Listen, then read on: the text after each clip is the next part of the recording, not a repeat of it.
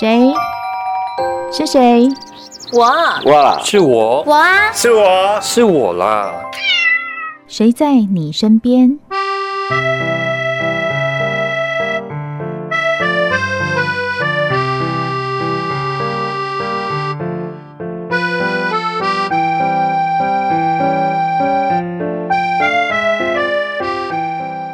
众朋友您好，欢迎收听今天的《谁在你身边》，我是梦萍。你的身高是多少呢？台湾的成年男子呢，平均一百七十公分，上下十公分。那女生平均大概是一百六，也是上下十公分。我们的社会呢，就是照着这个范围做设计。例如说，公车、捷运的把手啦，我们可以拉得到；楼梯的每一阶的高度，我们也踩得上去。但是如果有一群成年人，他们的身高只有一百二十五公分左右呢，他们上下楼梯踩得到吗？到卖场去结账的时候，购物篮要怎么放在那个结账台上？软骨发育不全症的患者就有这些困扰，因为基因突变，他们的身高平均是一百二十五公分，因此常有人称他们为“小小人儿”。这些小小人儿在台湾大约有一千五百人。他们在生活中会遇到什么困难呢？要如何适应我们所谓成人的社会？今天我们来带您看看小巨人奶奶叶之莲的生活。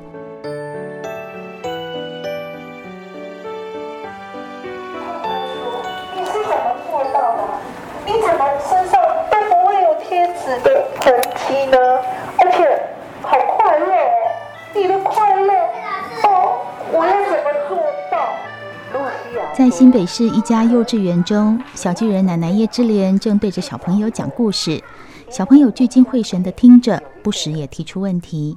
身高一百二十八公分的叶之莲站在小朋友面前讲故事，身高距离和这群孩子差不多，但是其实她已经六十二岁，也当奶奶了。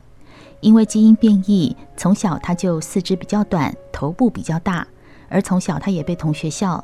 但是在说故事的过程中，他觉得自己找回了童年，找到自信。我从小，人家就说我是矮冬瓜，是外星人。我就是很不喜欢那种指指点点的感觉。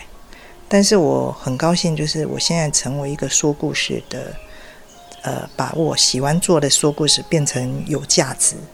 我觉得我说故事，我可以更自我肯定，然后找回我的童年。那我小时候因为没有童年，然后常常。去跟人在在指责我的时候说，你很矮啦，你是矮冬瓜啦，要怎么面对？可是我现在已经更有自信的知道怎么跟人家应对，而且我现在的生活，我觉得我过得很快乐。叶之莲常说自己是小小人儿志气高，除了因为个性乐观，也和他从小生长的环境有关。一出生，父母就知道他的状况和别的孩子不同，于是，在疼爱的同时，也教会他独立自主，对自己要有信心。在我的生活里面，我一直都觉得我不是一个小小人儿，因为我从小我的爸爸妈妈就是叫我要很独立。这个社会就是你要学的会靠自己，会自己去面对问题，这样。因为有这样的一个小时候的被训练，所以我。做什么事情我都会比较有信心，只是说碰到这种环境我没办法去改变的时候，我就要会自己想办法。什么是环境上的不方便呢？跟着叶之莲走一趟就知道。平常从家里到幼稚园，他多半搭公车。如果不是低底盘公车的话，他大多跨不上去，得用爬的。到超市购物时，如果要走楼梯，就是第一个挑战。像今天我们去的卖场在地下室，叶志莲有时候得一阶阶用跳的。爬楼梯对我来讲是很困难的事，因为我的脚比较短。那一般正常人脚长的话，大概就是你们的一步，我的两步。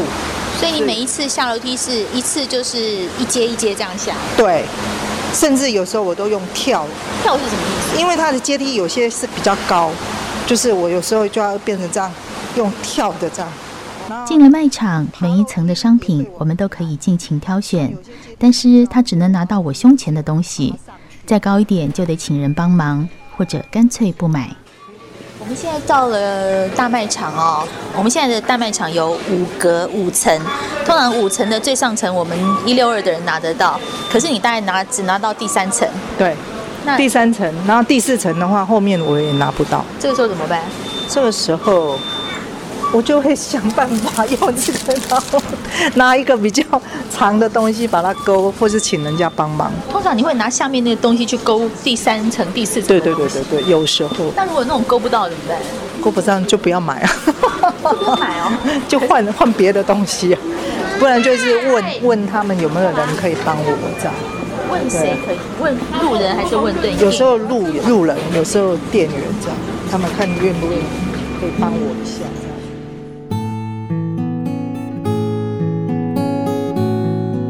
社会上的规范是为大部分的成人设计的，对于小小人儿来说很辛苦，回到家才是自己的天地。跟着小巨人奶奶的脚步，我们现在到了她的家里。其实刚刚走上二楼呢，小巨人奶奶的脚步还蛮灵快的。鞋子要脱在这边啊？哎，好脱，没关系，进来脱。我们现在跟着小巨人奶奶到她的家里。其实我走进来第一眼的感觉，就好像是一个缩小版的家庭号。因为呢，我们看到的板凳哦，大概都是三十公分的高度，这个是配合您的身高，对不对？是的。这样的身高，你可以直接坐下来。是，嗯，因为我以前坐那个高椅子，我常常会摔下来。嗯，那这种小椅子对我比较刚好。这是椅子的高度啊。那其实我们再过来看到厨房。厨房的电冰箱呢，或许你乍看没有什么感觉，但是再仔细看一看，嗯，其实它比平常的小一号。例如呢，它就到我的大概下巴的高度，也就是大概一百三十公分的地方。但是这个对小巨人奶奶来说是一个刚刚好的高度啊。是，当初就是因为我以前用的那种大人的。正常大人的就是我们大概一百六十甚至一百七十公分的高度的。对对，然后我去拿那个冷冻库，我常常拿了椅子，然后为了拿一块肉，拿一块冷冻鱼，我就从椅子这样掉下来。嗯、那我妈妈是觉得，因为我现在我先生生病中风。所以他觉得我这样很辛苦，所以他就赞助我买一台属于我自己的冰箱。嗯，那这个也是符合你的需要。我们现在看到是放电锅的柜子，对，这个柜子大概是四十公分高，嗯，所以你在拿电锅的时候，你腰也不用弯。可是对我来说，我要弯下来。是是是，呃，一般的有理台啊，那正常你要请人家做一个属于我们这种小小人儿的有理台，会非常费工。所以一般都不太愿意做，所以我教会的朋友他们很好，所以他就帮我买那个放瓦斯炉的油里台，然后买两个，所以这样我的高度又刚好。其实很多东西都必须要依照你的身高克制化啊，例如说像我们现在看到的厨具，例如说像阳台外面的洗衣机，也是要配合你的身高。来，我们看一下哈。在后面就是阳台，我们推开了纱门的时候，可以看到，好一台，哎，大概是八十公分的洗衣机，是，它是滚轮式的。那早期我们就是一般正常，像什么三洋洗衣机那种大型的，那个我每次衣服丢进去，我要拿拿那个衣服的时候，我整个人都好像要栽下去。那有一次我要下下去拿，结果我整个头栽下去，我不知道怎么怎么爬上。我所以你那时候是整个跌进去啊？就我真的就这样跌下去，我差一点就不知道怎么上来。那后来怎么办？后来我就把我的屁股 尽量往后推，然后我才才可以让自己升上来。所以是自己帮自己脱困，用屁股跟脚把自己蹬上来。对对对对对对对对对对。那怎么吓一跳？有。其实很多我们生活上习以为常的事情，我们都没有想到。我们从来没有想过说人会跌进洗衣机里，可是你就真的跌进去了。对对对。生活上的不便容易克服，但心理上的桎梏却是需要好多年才能化解。叶之莲已经有三个孙子，但年轻的时候因为外貌与众不同，在谈恋爱时曾经有刻骨铭心的伤害。啊、哦。这个是我人生里面最大的一个打击，也就是说，我们每个人都有呃权利去追求我们的幸福，所以我有谈过恋爱，我也很想像美女啊，林志玲啊，像蔡依林啊这种美女啊，哦，人见人爱啊。那我也找到一个很好的呃男生，已经跟我谈到分家，可是这个男生在要我们结婚的那时，他却问我两个问题：你会不会生？会不会生小孩？我当初的时候，我觉得我很纳闷，就是说，怎么谈恋爱的甜美里面还有现实的问题？然后这个男生他问我你会不会生，会不会遗传？之后他就消失了，他不敢面对问题，他把问题丢给我，但是我也没有答案啊，所以我也很多抱怨跟挫折，我也觉得很不公平。为什么美女可以追求幸福？难道我很丑吗？上帝关了一扇门，必然会开另一扇窗。叶志莲遇到了现在的先生，先生不在乎有没有小孩，只想跟他在一起。但是婆家非常的反对，也没有参加婚礼。婚后不久，叶志莲发现自己怀孕了，但是软骨发育不全是遗传疾病，她的孩子有百分之二十五到五十，也有可能会是小小人儿。叶之莲惊喜又害怕。对于自己一百二十几公分的身高，竟然能够孕育生命，感到不可思议，但是又害怕孩子被遗传。她天天祈祷，直到孩子落地的那一刻。我从怀孕那一天一直担心到我生，因为当初以前的医学还不是那么发达，一直到我要生的前一个月，他才知道说哦，我是怀一个男生这样。那时候也还不知道他的状况会是什么？对，不知道。没有那个所谓的那个超音波什么，那个比较没有缜密的检查。对对对，所以你也不知道他的手脚是怎么样。但是他生出来的时候，手脚是非常非常的健康，你知道吗？我看到孩子那一刻，我真的哭了三天，我流眼泪。我说我叶志莲何德何能，神你真的很爱我，因为你补足我以前没有的东西。而且你在我没有答案的里面给我答案，因为我信靠你，所以我得到我该有的回报。得到了家庭的幸福，工作的路上却是一直跌跌撞撞。身高不足，外形和一般人不同，他在找工作时经常碰钉子。叶之莲一直觉得自己跟别人没有什么不一样，直到多次求职被异样看待。我以前很爱漂亮，我去后火车站去卖耳环，去应征那个工作，我还告诉那个店员说，可以给我一个机会吗？我不要拿正职的薪水，你就是给我时薪就好。老板的女儿是很认同我，她说好，我给你机会。我卖的也很高兴，我也有很多客户。可是有一天有个老板，他走进来，他的脸非常臭，他第一句话跟我讲说，你。这么丑，你干嘛站在我的店面？我心里就很纳闷，我很丑吗？我顶只不过矮一点二，可是他就告诉我说，你很丑，你的身材、你的身身体不适合站在我的店面，会破坏我店面的美观，所以他就马上叫我离职。那时候我的心真的很纠结，很受伤。对，我就觉得说，哎，矮是我能决定吗？丑美是由世人来决定吗？小小人儿志气高，叶志莲当然不会因此退缩。她依然努力找寻自己可以胜任的工作，要证明自己和大部分人一样，可以赚钱在社会立足。学会讲故事的功夫后，她到幼稚园毛遂自荐。园长李世珍说：“叶志莲讲故事的方法很不一样，除了用心设计游戏，还会找实物教材。”例如绘本中讲到植物，他就真的带那些花花草草来。更重要的是，他让小朋友知道什么是不同的生命。他一开始来，他就告诉我们的孩子，呃，他是属于一个软骨发育不全，所以其实也因为他，我们的孩子认识说，哦，罕见疾病是什么？其实我们学校有个孩子，他也是罕见疾病，所以我想，因为有他，他们我们孩子对他的包容其实很大了。我觉得这个也是原因之一。现在的孩子嘛，哈，有时候他们说，哎，怎么长得跟我不一样？没有，我觉得我们的孩子在这一方面非常好。所以是有一点生命教育的差异，例如说，每一个人的个体他其实是不一样的，他让他们看到那个差异化。是，而且他们接受。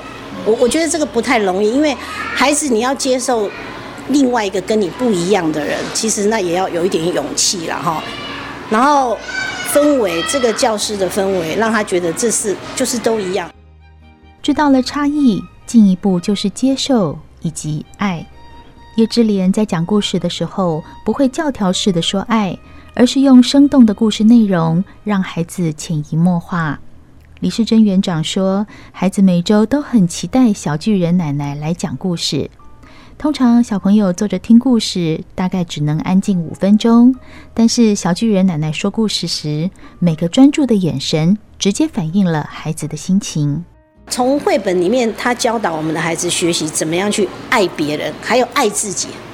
爱自己很重要，因为如果你不能先懂得爱自己，你不可能去爱别人。所以你要让自己觉得自己有自信，你才可能去多余的力量去帮助别人嘛。而且你给别人的传递的也才会是正向。哦，所以这个这个对我们来讲其实是非常重要。呃，本来我们学校一直在这一块就是很多的琢磨，那加上有他一个助力。那我觉得他把我们呃，可能我们没办法做到的表现得更好，然后他也让我们的孩子学会同理心，然后也不会用异样眼光去看别人。如果你立志要做一件事，全世界都会来帮你。阙美雅因缘际会的认识叶之莲后，被他的毅力和学习的热情打动，因此主动担任无偿的经纪人。他们合作录制有声书，或录制叶之莲的影片上传到 YouTube。让大家认识软骨发育不全这个罕见疾病。崔美雅将这份合作定位为在公益的路上携手同行，双方的关系胜过收入，而是互惠。因为和叶之莲的合作，让她走出丧母之痛。我因为母丧两年一直走不出来，所以我认识小娟奶奶的时候，给我很大的的怎么讲鼓励，因为。她是一个妈妈，那我从她对孩子那样子，你看她不想给孩子那么多的负担压力，你就感觉到妈妈其实对孩子的爱真的是无价的。那我也在想说，那我承认我妈妈说我要好好照顾自己，所以我看到她这样子的付出，然后我就是觉得说，如果小俊奶奶都可以面对这样一切的艰难，你知道，一般人如果你的老公突然中风了，你没有经济来源了，断了收入，你其实一般人都很难走得出来。可是小俊奶奶她很积极的。他很积极的这样子到处寻找他可以说故事的地方，甚至于去赚取收入。所以你就会觉得说，如果他都可以做到的事情，我们有什么不可以？给人鲜花，手有余香。缺美雅和叶之莲或许就是互相给花的人，在彼此身上学习前进。其实小巨人们只有身高和我们不同，心智、生活。希望得到幸福的心没有差异。虽然是遗传性疾病，如果在新生儿时期就能及早发现治疗，他们的生活除了高度之外，还是可以和大部分人一样。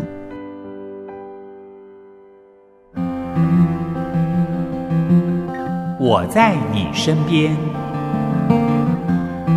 听众朋友，大家好，我是马偕纪念医院小儿遗传科主治医师林宣沛。先天软骨发育不全症是一种呃遗传基因的变异所导致的骨头发育异常疾病。他们最显著的一个表征是身材比较矮小，头颅相对比较大，啊，肢体比较短。他们在年幼的时候，事实上要特别注意。因为在初期的时候，因为他的肢体的一个变异跟头颅的一个比较大，甚至有时候会合并水脑症。他们的智力其实跟我们是一样的正常。不过刚刚提到过，如果水脑没有及时的一个呃治疗的话，当然会造成脑部的损伤。那这些问题呢，能够透过现代医疗制度，又有全民健保啊的一个支持的话，事实上他们一步一步的这些问题都能够得到适当的治疗。他们除了身材还是矮小之外呢，事实上相对正常人而言是体质健全的。喜不喜欢听小巨人奶奶讲故事？喜欢，喜欢，喜欢。为什么？因为小小巨人奶奶讲得很好听，因为故事内容很棒。我喜欢玩小巨人奶奶的游戏。哦，玩游戏哦。孩子童言童语，眼睛中散发出点点亮光，在人生交汇处，透过绘本共谱出生活乐章。小巨人的视野高度或许只有一百二十六公分，但心理的高度和我的一百六十二公分没有两样，甚至更高，因为他们面对的问题绝对比我们多。看到这些小巨人们，或许在卖场帮忙拿高层价的东西，或许给一个鼓励的微笑，你会发现生命有多不同，世界就有多美好。谢谢您收听今天的《谁在你身边》，我是梦萍，我们下次见喽。